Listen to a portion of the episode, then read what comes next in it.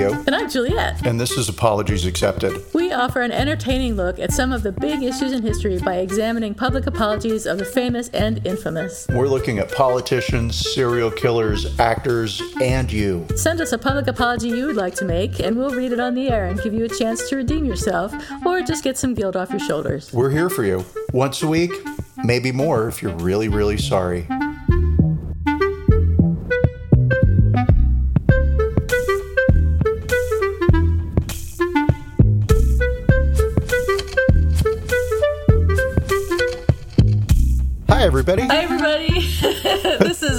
Apologies Accepted, The podcast. podcast. Take one. Uh, I'm not Theo, I am not Juliet, and I'm not a clown. and I'm not a clown either. Um, hooray. We'll talk about clowns today, though. So, speaking of clowns, Oh, I don't Well- like this handoff, yes. but before that, what's shaking, bacon? so much nothing, which is um, again good. always great, right? Um, I went with my sister yesterday to the outlet, or she met me there, right? Land of a thousand dreams, Yay. and we went to the Disney store because she wanted to get something for her grandson, right? Uh huh. And there was a plastic fork inside a box and the plastic fork had a little face drawn on it and it had like pipe cleaning wire twisted around Yeah. the i know the stick that the prongs sit on like the handle Yeah. of the fork that's the word. Yeah. and it's yeah, kind of it right? And i was like what the fuck is this? And she said that's forky. And i thought she was lying. So i laughed. And I said, Oh, well, look at you. Now that you have a grandson, you get to be exposed to all the new Disney characters. And she said, Oh, Forky's not new. And I was like, I've never heard of Forky. And I I've think never you're heard fucking Forky me. either. Where's Forky from? Forky is a fork. And Yeah. he is a Disney character and it is a real thing. Oh my god. And and it seriously, the toy, the action figure was a The fucking plastic figure. fork. Oh my god. Was is he from a movie? Do you know? I don't We'll know. have to. Well, there's no way to find out, so we'll never know. I wouldn't want to know. It's a- That's hilarious. I mean, what luncheon writer's room bored afternoon was somebody like Forky. eating their salad and like, we have to come up with a new cartoon character. Uh, Forky. Let's call it right. Is there a knifey? Well, my guess is um, the fork, the dish ran away with the spoon, uh, trying to figure out that nursery rhyme. No, Yeah. probably not. Knifey. That's going to go all kinds of horrible places. I like it. Oh, awful. Oh my god, I have to look up Forky as soon as we get off this podcast. That's the first thing I'm going to do is look up Forky. Oh, uh, I may have to buy one. look look it up now. It it was the most ridiculous thing. Um, let's see, and then on top of that, yesterday while I was at the outlet waiting for my sister, excited to like have our adventurous day together, oh isn't it? Forky. It's a real Oh. fucking thing. it really is. It's a Pixar. Toy Story 4. Forky. Like, oh, it's from Toy Interactive Story. talking action figure.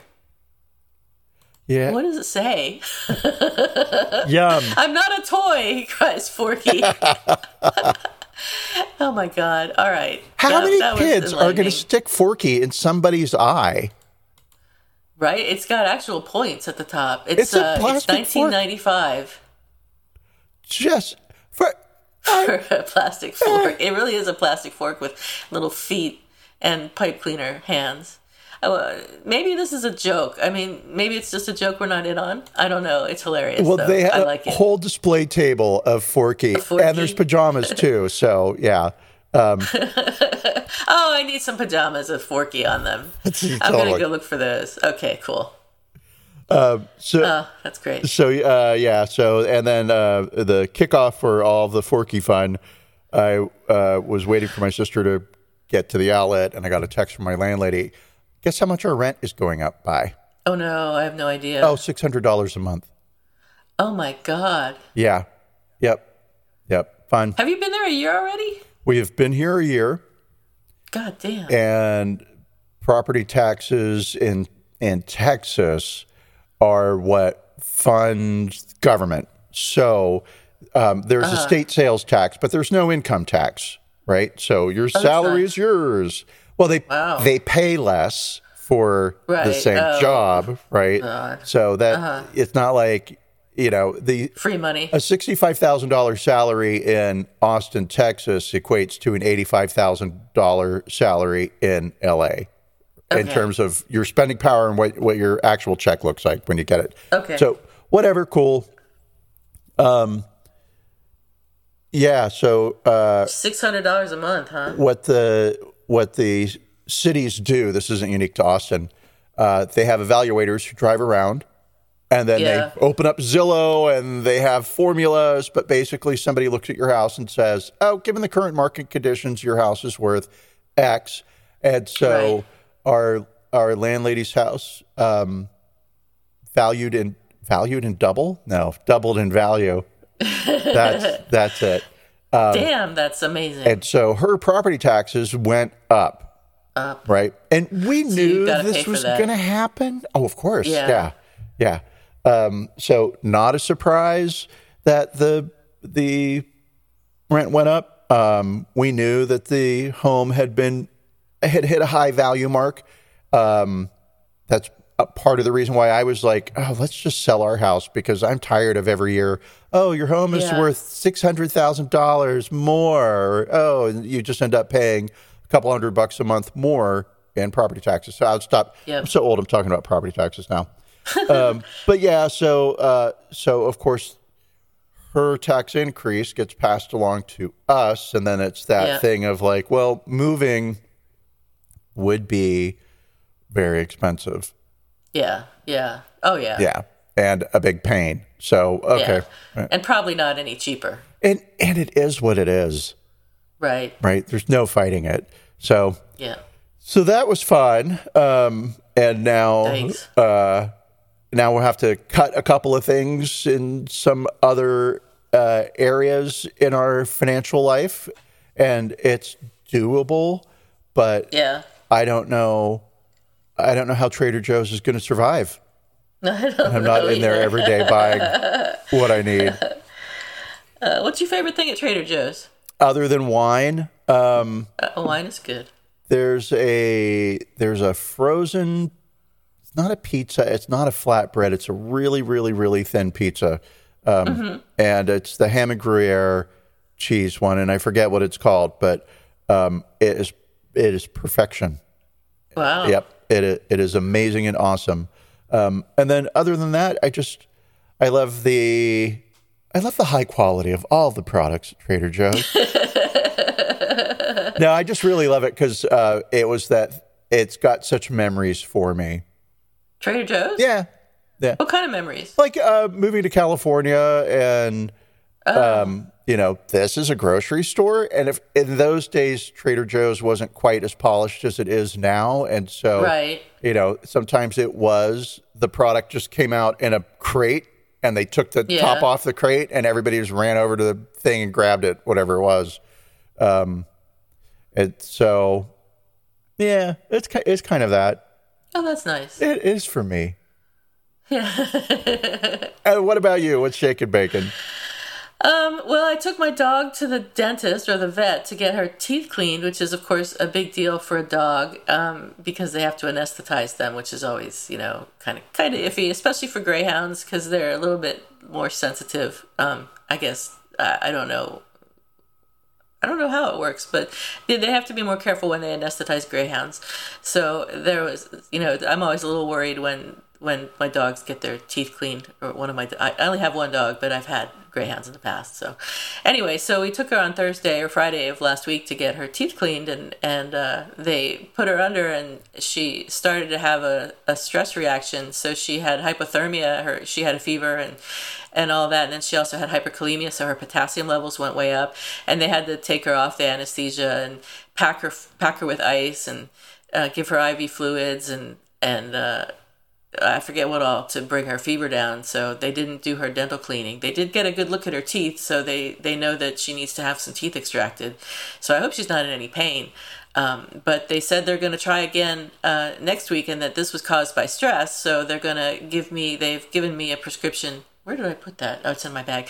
They've given me a, a medication for her, so a, a couple different medications I'm going to give her the night before the surgery. Next, it's going to be on Friday now um, of this coming week, and uh, and then again in the morning I'll have to give her some more sedatives to calm her down. So hopefully she won't um, she won't freak out at all. And then as soon as they get her in, they're to you know give her some IV sedation and get going with the surgery. So, fingers crossed that it all goes well next Friday and that she gets her teeth uh, cleaned and extracted. It's going to cost like three or four thousand dollars. So. Oh, poor baby! And I mean, poor baby, Sophie, I know. not you. I know, and she was totally stressed when she came back. And what? what? I was saying, I mean, I mean, you know, Sophie, not you. Like, oh, you poor baby, yeah, you have to spend course. three, four thousand dollars. that is a lot of money. I would not be happy about that at all. No, I mean, but what are you going to do? It is what it is, right? Like your six hundred dollars a month, it, it right. is what it is. You got to deal with it. So, um, so that's that. And then also there was some drama in the HOA uh, last week because next door, so we're two buildings next door to each other, consist of the HOA, two identical buildings, three stories each, and um, the people at the top floor next door. Um, their bathroom started leaking, the pipe started leaking, and of course it flooded the downstairs bathroom, and the ceiling fell in, or the walls fell in, or something happened. And I don't have all the details because I wasn't really paying attention during the meetings. But um, so anyway, so we have to get people out to redo all the plumbing in that building, and fortunately, um, it, it doesn't look like. Unfortunately, it doesn't look like the plumbing has been updated since like 1920 oh, which is yeah yeah a long time. So it's all going to need to be redone in uh, next door. And then they looked at our plumbing in this building, and it looks like it's a little bit more new. So um, it it may not need to be done in the next five or ten years, which is nice. But but anyway, so fortunately we have enough money in the HOA reserve so we can afford to pay for this plumbing. But in the meantime, there's like we've had a bunch of HOA meetings about this whole thing, and it's just a pain in the ass. And I think what a pain in the ass it is to have an HOA, but then it would be an even bigger pain in the ass if I owned a, a standalone home and had to take care of everything that went wrong on my own. So like I would have to put aside money for to replace the whole roof myself and all that kind of thing. It seems like that would be even more expensive. But I don't know. It, six of one, half a dozen of the other, I suppose. That's it. At least with the HOA, I can have other people do things like you know call the contractors and meet the contractors, and I don't have to do it all myself. So that's a blessing. Yeah, I'm not a HOA fan, but I've only lived with one once. But I have friends who've lived with HOAs, and yeah, you know, I I do see the pluses there, um, but I hate group activities. Oh, I know. We have as few meetings as possible. I'm the president of the HOA, actually, so we have as few meetings as possible, and we try to do everything via email, and and uh, basically, uh, so I have to do as little as possible. So that's how that works. well, that is that is great. Yeah. I was the secretary at our HOA, and uh-huh. uh, yeah, I I didn't. It's a pain in the it ass. It was fine. I tried to give the position away. Nobody wanted to take it, and that's how it is. Yeah. Yeah. Yeah. No one wants to do anything. Yeah. But, uh, everyone's got their own lives to live. Um, and then the other thing is this is this is the real exciting news for me. The dahlias are in bloom in Golden Gate Park at the Conservatory of Flowers. So um, I love to go look at the dahlias every year. It's the end of the summer, almost the end of the summer, which is when they start to come out. So I think I think they're pretty close to peak bloom now. Um, so I'm really looking forward to going. Maybe after the podcast, uh, Brent and I will go take a walk down to the Golden Gate Park Conservatory of Flowers and take a look at the dahlias that are in bloom. Oh, that's nice. What's the weather doing today? Oh, it is foggy and 55 degrees. As always. As always. It won't change until late September, or October, at which point it'll be uh, 99 degrees and hot for three days. and then it'll go back to being 55 and foggy. so, yeah. So that's it for me. Well, and that is it that's for me. My, I guess that's all my bacon. There we go. We're done. So, what it's are we talking day. about this week? Yeah, we're talking about. We're talking about clowns. clowns. We're talking right. about clowns. Yes, our our last couple of uh, episodes were heavier than Downers. maybe you might like. And, you know, yeah. Once you get to sort of a a downward slope in a story, it's sometimes Yeah. hard to bounce your way back up. It can feel disrespectful to Right. what happened in, you know, to real living people or or whatever. Sometimes it's just hard to think of a joke. That's Right. also the. An appropriate joke, anyway. Well, I never worry about that, but uh, but yeah, and so clowns. Exactly. So last September, police alerts went out to parents in Singapore about people dressed as clowns seen loitering around primary schools. According to the Washington Post, multiple clowns were spotted loitering outside schools, staring intently, approaching students, and allegedly asking young children to follow them. One mother, Lena Wong, said, Clowns are terrifying, even to adults. This is any parent's worst fear. I mean, I'm sorry, Lena. I don't mean to laugh because I know it would be scary to Yeah. think that there were adult people kidnapping children. potentially preying on your children. Right. But clowns are your worst fear? right? Yeah. That. Well, now we're going to get into a downward slope because we'll start talking about all the things that could happen to children. Could happen to children. Yeah, it's a- right, it's right. Worse than clowns. There's worse than clowns out there. Like she said, what if they turned out to be psychopaths and murderers wanting to harm children? Another parent who gave her name only as Madame Shawalati said that when she picked up her daughter from Angsana Primary School on September 15th, the child was curious as to why there was a man dressed as a clown. Madame Shawalati said the clown wore a plastic reusable mask with a big red nose and lips and had gray contact lenses. That's interesting detail. The clown, who was how did how they know it was contact lenses? Because Because maybe the eyes just wouldn't were inhuman. Oh, maybe. Okay, like like yeah, like a Matt Gray or something. Um, the clown who was outside the school spoke in Malay and persuaded her to register her daughter for a speech class. Madam Shawalati said, Since it is a marketing thing, I understand that it is important to stand out. All eyes were on him, but the way they dressed make them a red flag, and it will alarm kids. A private education center named Speech Academy Asia stepped forward to apologize and take responsibility. Its director, Kevin Tan, told the Straits Times that the clowns were part of a marketing campaign to promote speech and enrichment classes.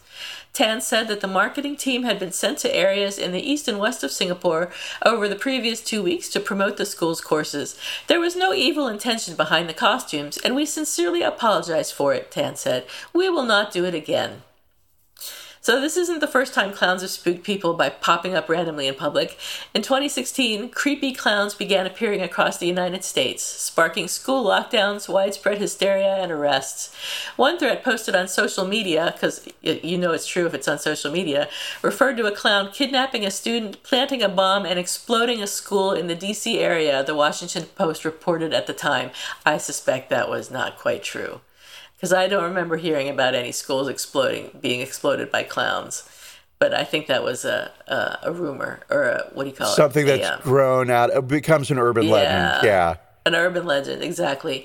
Um, the creepy clown craze soon spread to the United Kingdom, where police received reports of clowns outside schools, clowns carrying weapons, and clowns riding mobility scooters down the streets. Police said some of the incidents were pranks, while other social media reports But some of them weren't. Others were hoaxes. I'm like, not sure what the line is between a hoax and a prank, but all right. Um, these were pretty clearly attempts to frighten people, however. On the other hand, in 2019, a man in New Zealand brought an emotional support clown to work to accompany him to a meeting in which he expected to be fired. You stop right was- there. That is the most Yeah. genius move. So yeah, he thought he was going to be fired in this meeting, so he hired a guy for 200 bucks to a clown for 200 bucks. I don't know if the guy was a real clown like went to clown school, a real clown, or if he was just some dude like a TaskRabbit that he hired as a as a clown. Anyway, so he brought him to this meeting in which he expected to be fired, and he was fired. But someone said in one of the articles about it that the now this is in New Zealand that the people in the meeting said that this uh, livened up the events. Um, I love, I love Kiwis. That they're different people, aren't they? I mean, they they're just I don't even. I, I could not bring a clown into work with me. They would not even get past the front door. Oh, I mean, that's completely abnormal, but I, I love the response from the human resources department, which is the clown enlivened the event, right? Right, and, right. Uh, what are you going to do? The guy shows up with a clown. And I just like. I mean, it's an emotional support clown, so maybe you have to be able to have an emotional support clown. It's like an emotional support dog maybe? I, did the clown hold his In hand while he was being fired? He made balloon animals. no. he did. No. He you did. Do not they talked about like while, while, the guy was getting fired, there was like the noise of the squeaky, squeaky, squeaky balloon animals being made. Please. Please tell me that's 100% true. It's 100% true. Uh, that is the most delightful thing I have ever heard. The poor guy who was getting fired, sure, but absolute he didn't seem absurdity. Too upset by it. He hired a clown. I guess it's it did what it needed to do. It's beautiful. I wonder what kind of job it was. I didn't. I didn't find that part out. Uh, was was he a doctor? I mean. so anyway, so um, that's that's it for me. Do you have any details before we move on to the apology? I need to know everything about this emotional support clown situation right now. Did the guy do it to be a dick? Was he like? I don't think so. I I think it was kind of like a humor thing. Or no, but I mean, did the guy that was getting fired maybe did he yeah. really have anxiety where it was like uh oh. or was it more like fuck you people I'm gonna I show up with my like, emotional I don't support know. I clown. it was more like kind of like, well, I'm getting fired. You know, what am I going to do? Why don't I hire a clown? Might as well, you know, cheer everyone up or whatever while while we're doing it. I don't actually know what his motivation was. oh, I need to know everything about that. Uh, but yes, I I do have some stuff. It's sort of like clowns why? Why ever? What? And so this isn't so much like where do clowns come from and what are clowns, but it's a little bit of like the history of clowns, why are people afraid of clowns, and then what were the people in Singapore actually concerned about, right? Um, right. And so looking at this, the clown character, the archetype of the clown, um, developed out of the rustic fool characters of the early 1600s um, in particular, there was a, um, a style of uh, theatrical performance that came out of Italy known as the, I mispronounce it, Commedia dell'arte, uh, which is just theatrical performances, uh, late medieval Europe, early modern mm-hmm. period. Who cares, Theo? Um, I care. Thank you. Thank you for caring You're about welcome. the era in which these things take place. All right, but so the so the clowns just come from rubes, from simple peasant people, right? Mm-hmm. Uh, from the rustics, if you will, and they date back to Greek and Roman theater. Uh, there were rustic buffoon characters in classical Greek theater, and the word for them uh, comes from the Greek word paisain, which means to play like a child. Um, and then in Roman theater, the term for clown was fossor, literally a digger or a laborer.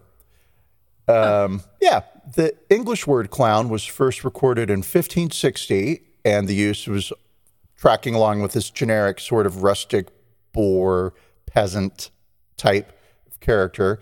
Um, the origin of the word is uncertain, perhaps from a Scandinavian word cognate, uh, which would mean clumsy.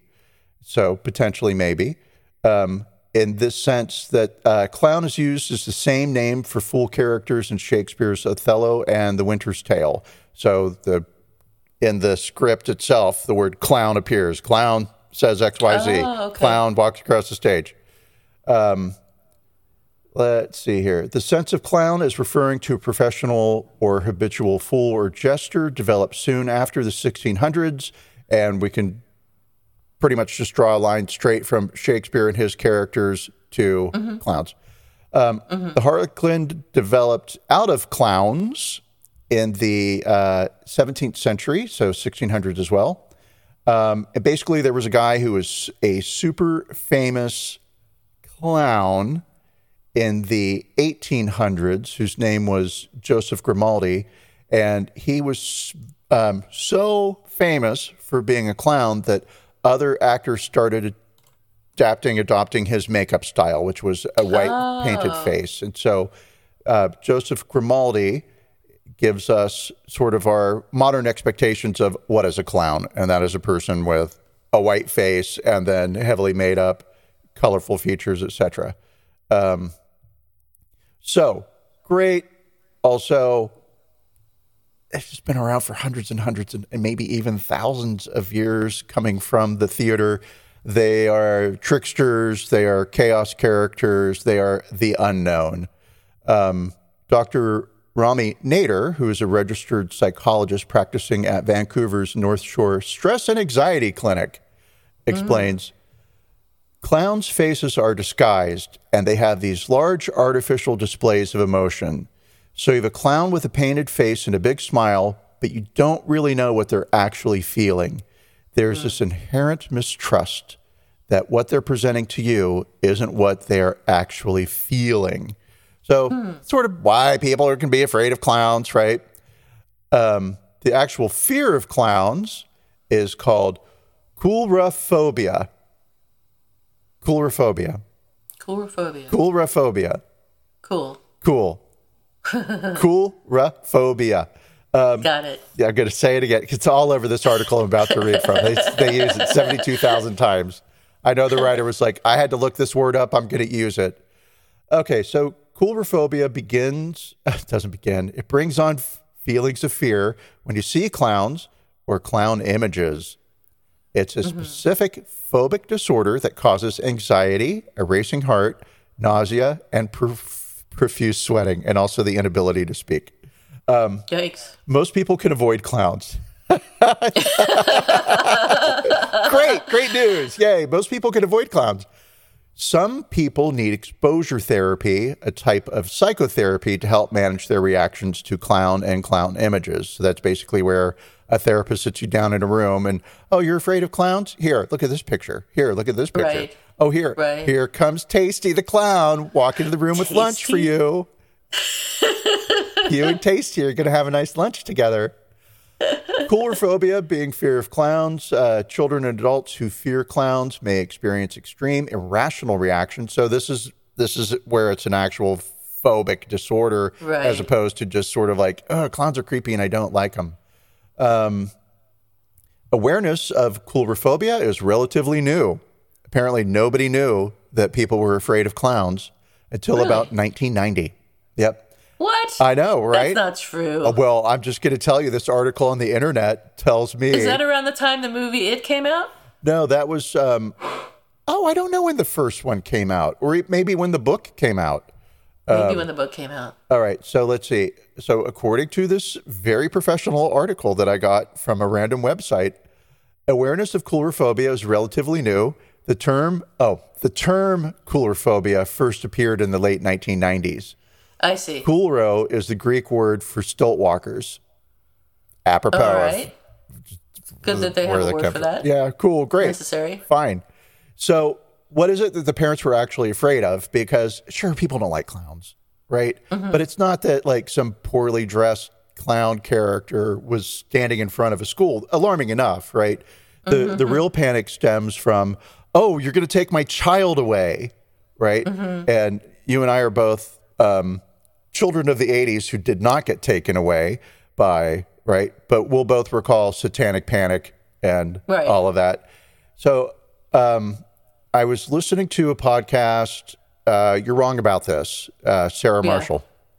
Right. She's been working on a book for about uh, Satanic Panic, right? And so basically, in a nutshell, she is, I think, she is cracked. Where did it come from, and, and why? Why did all of a sudden a bunch of people in the eight, late '80s just believe that there were hundreds of thousands of covens of Satanists roaming around towns, kidnapping children and doing sexual things with them. And so um, the dots that she connected were women were telling men um, in the 60s and 70s that men were molesting children. And men were not hearing that message, and men were not responding to that message, right?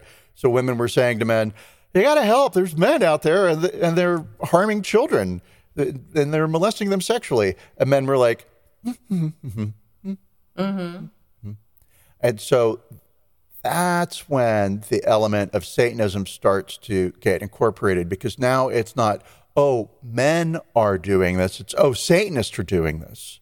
And so mm. it gives men something to fight about and someone else to blame, other than I'm going to say themselves, but I think you get the point. Um, it was it was something the culture needed to have happen in order to address an issue and prevent a harm that was actually happening in real life, right? And so um, I just I I think those are re- just such a genius um, thesis, such a yep. such a great idea. I'll say Sarah Marshall, brava, brava. I think I think mm-hmm. you have definitely cracked that nut, so to speak. Um, okay, so let me tell you about a real time when children were taken away by a stranger. Okay. And to do this, we have to go back to 1284. Oh my God. I know. It's a long time ago. That's a while ago. You better bring like a lot of shoes because they didn't have them. no, I don't know. Okay, so 1284 and the town of um, Hamelin in Germany. Okay. Was overrun with rats. to sound familiar. Oh, I, yep. I know it will. And so, starting from, I can't call it prehistory, but we'll definitely say like air quotes around the dark ages, right? There were mm-hmm. people who were known as rat catchers. And the rat catchers would basically wrangle all the rats, kill them, and then townspeople and farmers would pay the rat catchers based on how many bodies you had caught, right? And sometimes the rat catchers were raising rats and would let them loose somewhere and then come and catch and kill them. It was a way of earning uh-huh. some income or boosting your uh-huh. own body count. Like, oh, there's uh-huh. really only 500 rats in this barn, but I'll bring 200 IRAs. So they, they didn't have the best reputations, right? But still effective.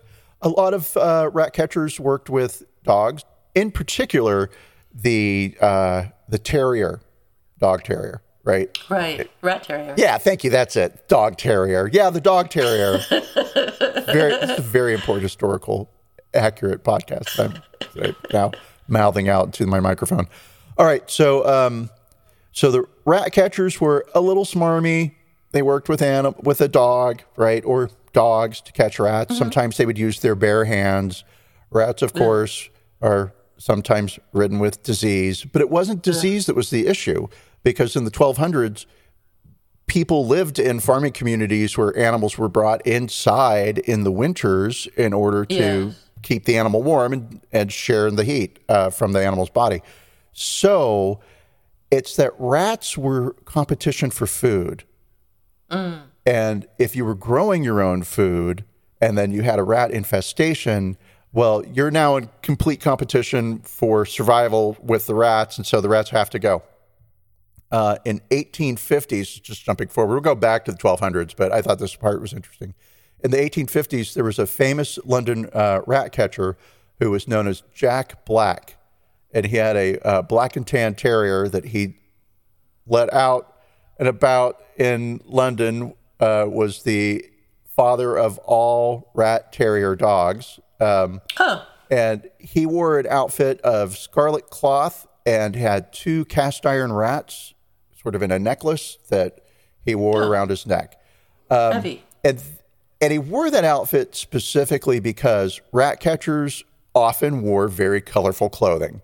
That was just the marker, the emblem of, oh, this is your profession, right?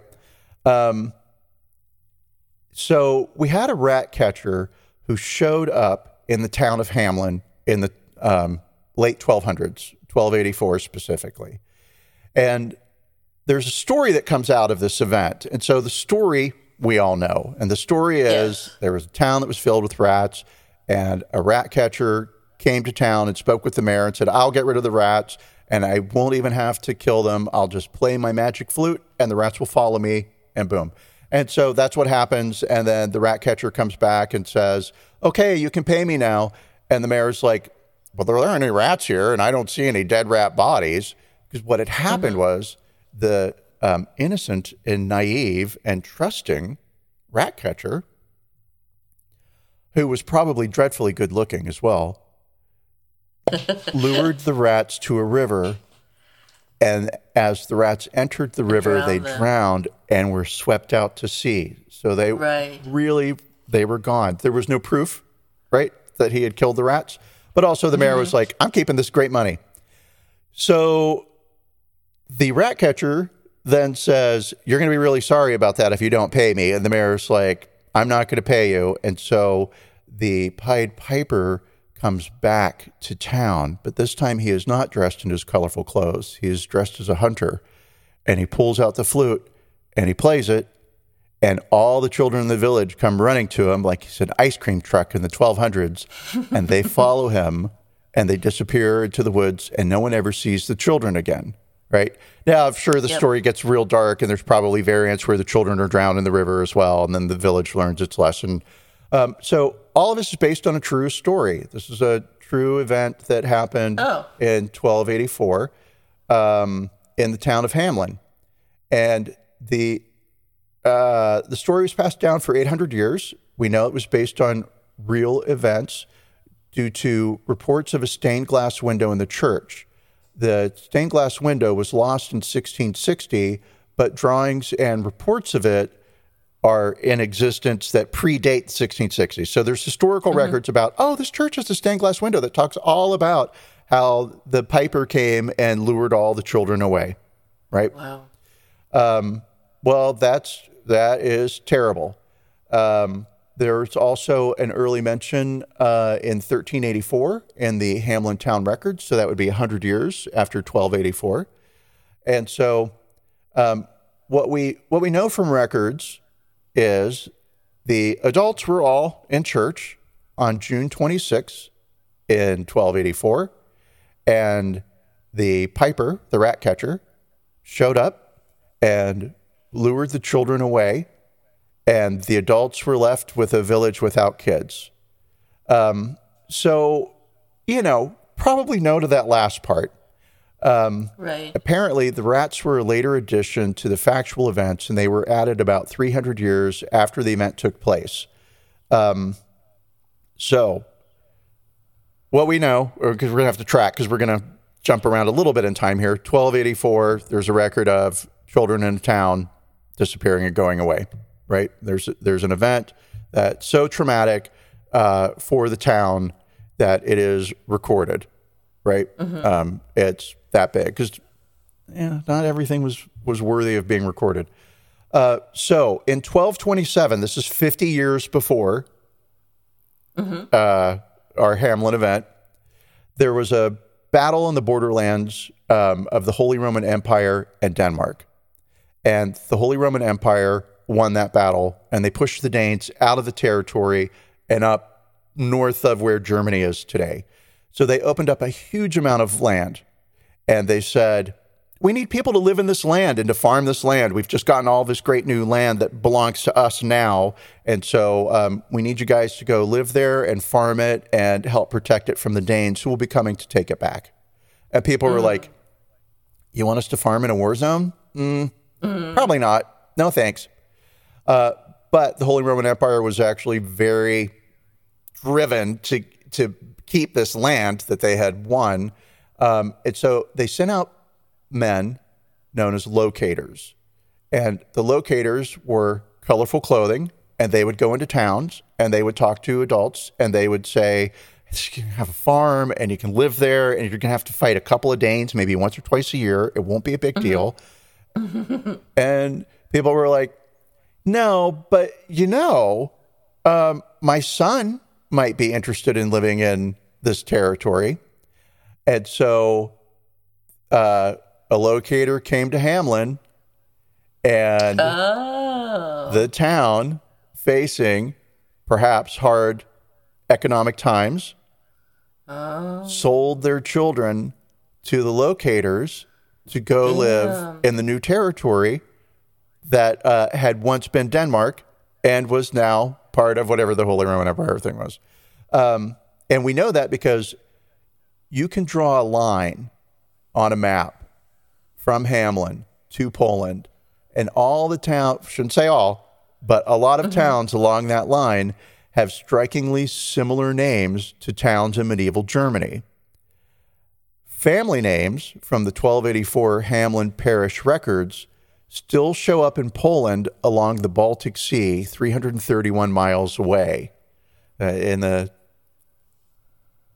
Very interesting. yeah, um, and so apparently, people just simply took this event, constructed a story around it over time Right. to Over, yeah, Yeah. about the rats and everything. right. So How interesting. not our fault. This this thing happened, but um, yeah, The bright colored clothing was that like a through a thread That- through the whole thing, so that everyone involved actually did have bright colored clothing. seems to be, and it seems that it's what what I'll guess at is uh, colored clothing was not very colorful clothing was not Mm-hmm. common and was attention getting. So a marketing tactic that people who had something to sell, right? So if you see a guy walking across the field uh, who's wearing very colorful clothing, odds are strong that maybe he's selling something. It might be his rat catching services. It might be he might be a Speech tinker. Academy classes. Speech Academy classes. Exactly. Right. So, uh, yeah, so I, I found those elements interesting in this story. Um, it's the dumbest idea in the world to market your speech academy using clowns. It's outside primary schools. Uh, and that's just a complete disconnect. Just not so smart. What were you thinking? Uh, not thinking at all, right? clowns. Everybody loves clowns. Let's send a couple clowns out to some children's Almighty. schools, right? Um, yeah, not I mean, crime crime is really low in Singapore, so they probably weren't even thinking about. uh, Obviously, they weren't even thinking about the possibilities for abduction. But But it's even the so, first thought the parents had, right? I mean, Yeah, it's the first thought the parents had. Yeah, So yikes. yeah, yeah, Yikes. um, innocent little mistake uh, went too far, and then the parents um, on Facebook, which again is the birthplace of all wonderful things, got together and started creating urban legends around. Oh, the clowns were actually trying to take children away. Yikes. So the Speech Academy Asia did apologize.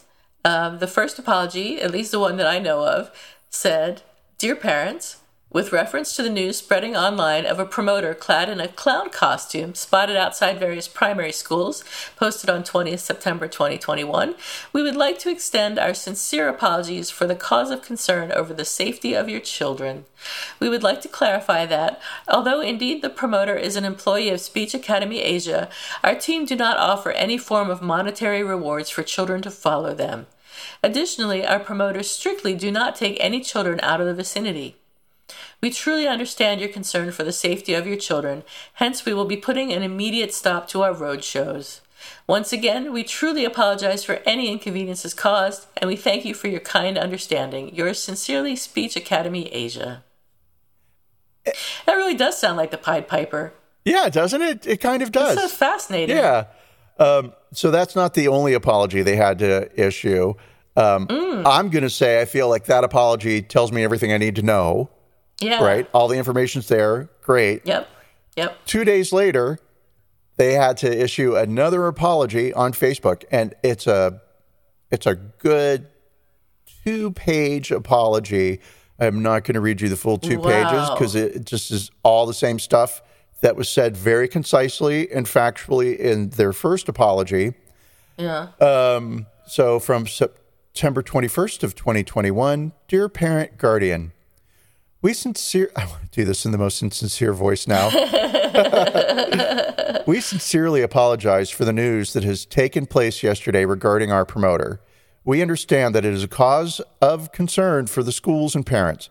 Hence, we would like to clarify the false news as mentioned by media groups such as Channel News Asia and Straits Times on 20 September 2021. So this is uh, the following day, not even a couple of days later. Um, uh, a consolidation of relevant information is outlined in this statement. In the statement, we would hmm. like to draw your attention to the misinformation that is being circulated online and provide vital clarifications. Hmm. These are the false news propagated, and the facts are our hmm. promoter did not offer money to children to follow them. I mean, the minute you have to start a statement with that, I know. you've already lost. You've lost. Our reporter did not attempt to kidnap children. Our promoter was not outside Tao Nan School. We assert and reassure you that the above points um, were not true. This is the actual breakdown of what happened. Um, hmm. Let's see. Okay, so our promoters were distributing flyers outside of Angsana Primary School last Wednesday. It was that the police received a report that an individual donning a costume was seen outside the school gate. Subsequently, the school received a warning from the police, which in turn advised the school's parents to take note in a parental collateral. You ever see those? Uh, was it Singapore video where they would do take like a news event and then make cartoons of the news event? No, No. Oh, No. Oh, it was it was real big YouTube stuff like uh, in 2006. Yeah, No. and uh, they were fascinating because the cartoons were complete libelous, slanderous Oh defamation. It made it look like the person was actually doing the things, and the newscaster would be reading the story about it. It's phenomenal. And Wow. this apology reminds me of that. It's like you guys use Google Translate to to write this, and, you know, maybe not. Um, so uh, the police are currently clarifying the matter. We are saddened to know how the media took advantage of the situation by reporting without first obtaining all the facts and without realizing the potential damage or fear it could bring to the public. I would like to stop you right there, Speech Academy Asia, and say, Really? You think that was the media that didn't realize the potential damage or fear that it could bring to the public? yeah. Yeah. Um, and then further clarifications. This is not a publicity stunt. Well, it kind of was initially. Kinda was. Yeah. I mean, you know, um, our sole intention for this initiative is to spread positivity and awareness on the importance of communication and leadership skills to children and parents. This is not a publicity stunt, and it is definitely not our intention to incite fear. Our outreach initiative has been ongoing for years, and the various costumes have brought many joys to children and adults prior to this news. So I guess it was just on that one day that all the joy disappeared. From yeah, Yeah. Um, our school has been around for the past eight years, helping children and adults of all ages. We will do our best to continue delivering, teaching, and improving children's speech capabilities passionately. Point two facts about the promoter. Our promoter is a positive and cheerful individual who's been with us hmm. for three years, whom you may have met during our events. As a dedicated person, he puts his heart into everything he does to bring smiles to the children. Lastly, we would like to thank you for your continuous support and trust in us as we better ourselves, and we look forward to serving you in our best capacity. I wonder if they're still around. There's no way to know. They probably are. I, I would bet this didn't impact them that severely. I mean, probably not. Um, I wonder if they changed their mascot and if it's like a clown now. Yeah, they probably. it, it, it didn't start out as a publicity stunt, but now it is. I'm. They are still around. Okay, cool. Speech Academy Asia. Here they are. So I think that was a pretty good apology overall. The first one in particular was nice. It was it was short. It was to the point. It was, it covered everything: the expression of regret, explanation of what went wrong, acknowledgement of responsibility, declaration of repentance, request for forgiveness. All those things were covered in just a couple short paragraphs. And then the one that went into more detail later, I think was probably unnecessary. I don't know if it did them any favors. Um, kind of seemed like they were a little bit whiny. Yeah. Yeah. Yeah. Um, so so maybe that wasn't such a great thing, but I guess it didn't didn't harm them since they're still around.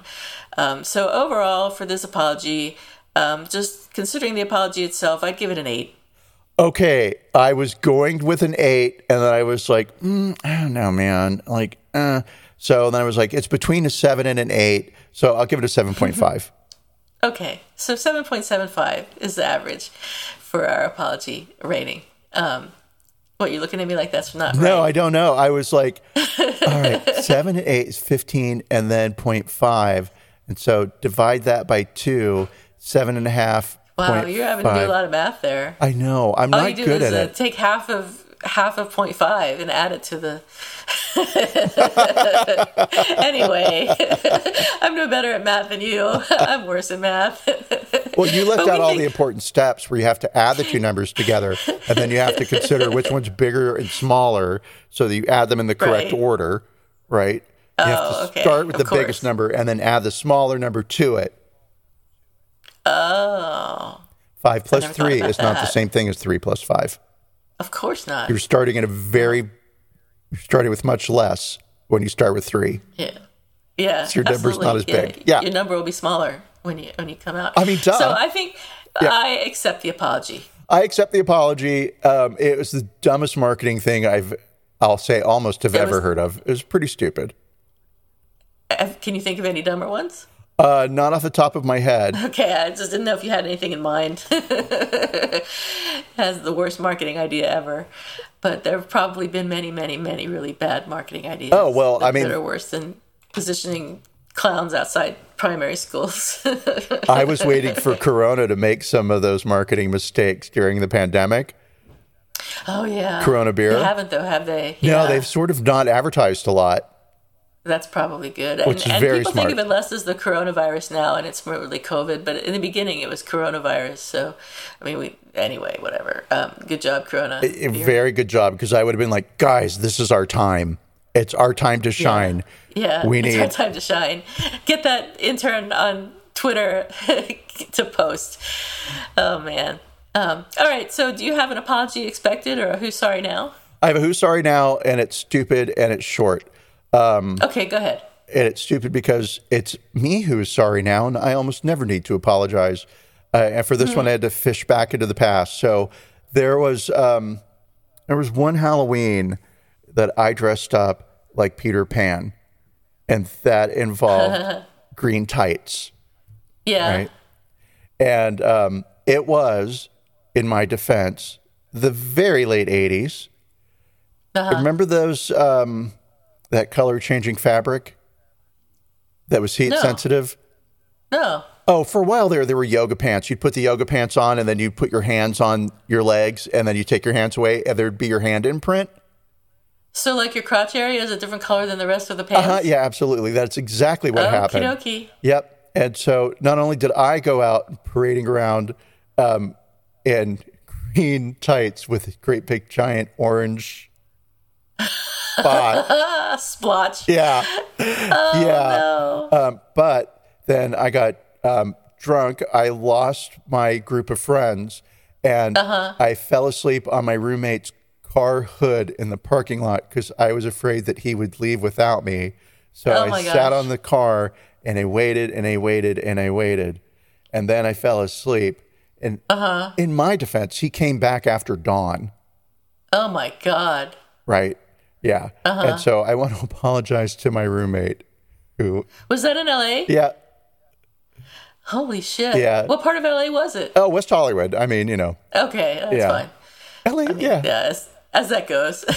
you probably weren't the only one passed out on the hood of a car Uh, in a Peter Pan outfit that night. I think I was the only one in the pavilion's parking lot who uh, who was yes, and um, yeah. so you're, why are you apologizing to your roommate? You didn't do anything to your roommate. Well, he had to wake me up, and I've just got to say, it probably isn't his favorite memory of me, and so oh, that's funny. I am sorry that I got drunk, lost, and uh, fell asleep on the hood of your car. Wow. Yeah, so there we are. What about you? All right. What you got? Awesome. I have an apology expected. And it's a local one again to me, San Francisco. Um, so the Board of Supervisors president, his name is Shamann Walton, um, was uh, admonished, it says, by a sheriff's office official last month after being accused of using a racial slur while berating a black cadet at a City Hall security checkpoint, according to documents obtained by the Chronicle. Uh, Shamann Walton, who is also black, acknowledged using the slur a few times when he became frustrated about having to remove his belt to go through a metal detector on June 24th. President Walton became very angry with cadet name redacted, who is African American, and said, It is N words like you that look like me that is always the problem, referring to the security protocols as some N word shit several times as he yelled at the cadet. Walton was the first person to uh, confess about the incident, and he faces no formal punishment. He said the memo, which was um, written by Undersheriff Joseph Engler, was exaggerated and malicious, representing an act of retaliation due to Walton's calls for more transparency and accountability at the sheriff's office. After the San Francisco Chronicle obtained the memo detailing the incident, the cadet agreed to an interview and identified himself as Imari Butler. He said that in addition to using the slur, Walton verbally threatened him. You must not know who I am, I'll whoop your ass, Butler said Walton told him. After the incident, Butler said he was moved to a different area of the building where he was less likely to come into contact with Walton. Butler said the day has continued to affect him emotionally and that he has called in sick a few times and sought guidance from his pastor. Walton is one of the most powerful elected officials in San Francisco and has frequently used his post to call out racist language and actions. In 2020, he introduced an ordinance. Okay, you're going to like this. He introduced an ordinance that would make it illegal to call 911 to make a racially biased and fabricated report. This act is called Caution Against Racially Exploitative Non Emergencies, or the Karen Act. I'm going to say you had to work real hard to get the word Karen into that. But that's right. All right, there. and Walton actually called last week for the resignation of a school board member, Ann Hsu, after she made a racist comment. She said that one of the biggest challenges in educating black and brown students was their, quote, unstable family environments and lack of parental encouragement to focus on learning. Walton said at the end of the day, this is probably reflective of how a person really feels. Um, yeah, it is. But is it reflective of how he really feels Yeah, calling people the N word? Uh-huh. So, but on the other hand, because they're both black, does it make it okay for him to use the N word? I think the issue is you're making me look bad, right? it's, Right. Yeah, it's it's not so much the use of the language, um, right. and sure you could get into like the whole racial politic thing there.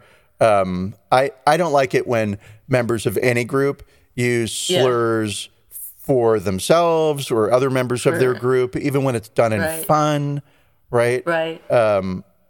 Uh, it's just it's it's just not necessary. it's icky. yeah, Yeah. It's it's it's dumb, um, and also it's uncomfortable, right? Yeah. So, but that I'll say like whatever for your use of language, dude. Right? What's inappropriate is What's inappropriate is him having a fit about having to take off his belt to go through a metal detector. That's what's inappropriate, I think. And him using the N word is only uh, adding adding fuel to the fire or whatever. It's only you know insult to injury or whatever the hell. But it's so that you, you it's that move of it's it's people like you who are making Right. people like me who are a member of people like you look bad. Right. I'm superior to you is what it is. Yeah. Right. And that's the part that's like, oh God, yeah. for real? I agree. I expect an apology from Shamann Walton, but uh, I, I, don't, I don't know how he could not apologize given that he's made a, a, a career for himself a sort of out of calling out racist language and actions. And then he goes and uses racist language and actions, even though he is a member of that same um, race, I guess. Yeah. Uh, it's kind of it's kind of iffy. I think it's bad, and I think he should apologize. I mean, how do you feel when um I can't imagine you're ever in a situation where you're in a room with a group of other women and someone's like, I can't even say the word as a joke, you know? The C word? Yeah. Hey, C words, what's up?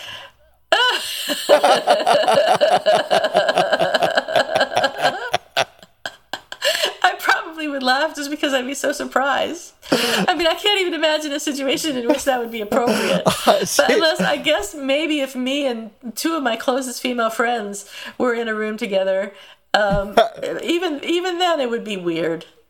It, yeah, I mean, yeah, it would be weird. And, and Yeah. bitches gets a lot of airplay. And so Yeah, that- bitches is a little less bad. Yeah. bitches is not really equivalent to the N word. no, not at all. Right. Um, You can't even say the N word. You can say bitches. right. Exactly. Yeah. Um, Yeah. I have to tell you my favorite story of all time now. Okay. So uh, we were in Scotland uh, early days, and I was new-ish to James' family, and uh, we were leaving the house, and James was like, "Oh, where's my bum bag?" Which is that pouch that you put around your uh-huh. waist, right? And it's got a uh-huh. zipper, and you can keep your credit cards, and it's a tourist bag or whatever, right? In America, we call them fanny packs. And Right. I said, "I don't know where your fanny pack is. It's not my job to keep up with your thing." Because I'm real loving that way. And his mother looked at me and she was like, I beg your pardon. What did you say? And I oh, said, no. Oh, I just told him I'm not responsible. She was like, No. What did you say about the, th- he's looking for, and I was like, Oh, it's fanny pack. Now, I know the British word for fanny, right? I, I, I know all that, but I, I wasn't thinking that when I said your fanny Right, pack. That's, right, that's the word for the thing. So I said, Oh, no, May, I'm so sorry. You know, it's English and British, just different words. And the, I don't mean it in that way. It's what we call it, right? And Yeah. so we had a nice little laugh about the use of the word fanny, right? Oh, that's hilarious. And and it went on. It was a five minute conversation, right? it's like if you called it a cut sack. right. For her, that's exactly. yeah. And so, going on that point, the next morning, I was walking down the hall, and May was coming in the other direction up the hall, uh-huh. and I said, "Hi, May. Morning. Happy Cunt Day." And I went to the kitchen. I had coffee, and I waited, and I waited, and I waited. And she came into the kitchen, and she was like, "I'm sorry, what?" said, "Oh, happy Day! It's it's a it's a holiday in America. It's where we show appreciation for the women in our lives, and we empower them by taking the worst word and just using it." And she didn't believe me, she had to ask James. she said, "James, is today Cunt Day in America?"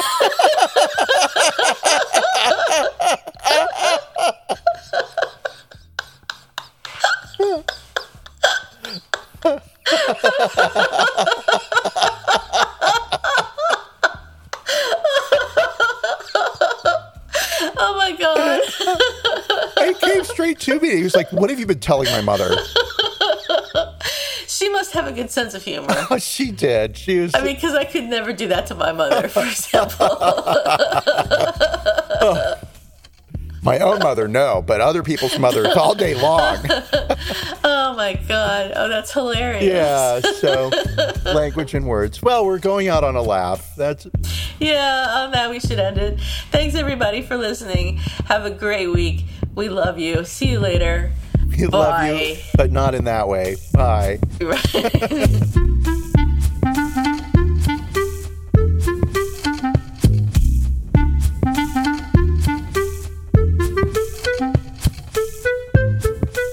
Thank you for listening to Apologies Accepted, the podcast. You can find links to the articles and the sources in the show notes. To submit an apology or find out more, visit us at apologiesaccepted.net, where you can also find our merchandise. We're on Twitter at Apologies Accepted. And on Instagram at apologies.accepted. You can support our important work at Patreon forward slash Apologies Accepted. And fuck Facebook.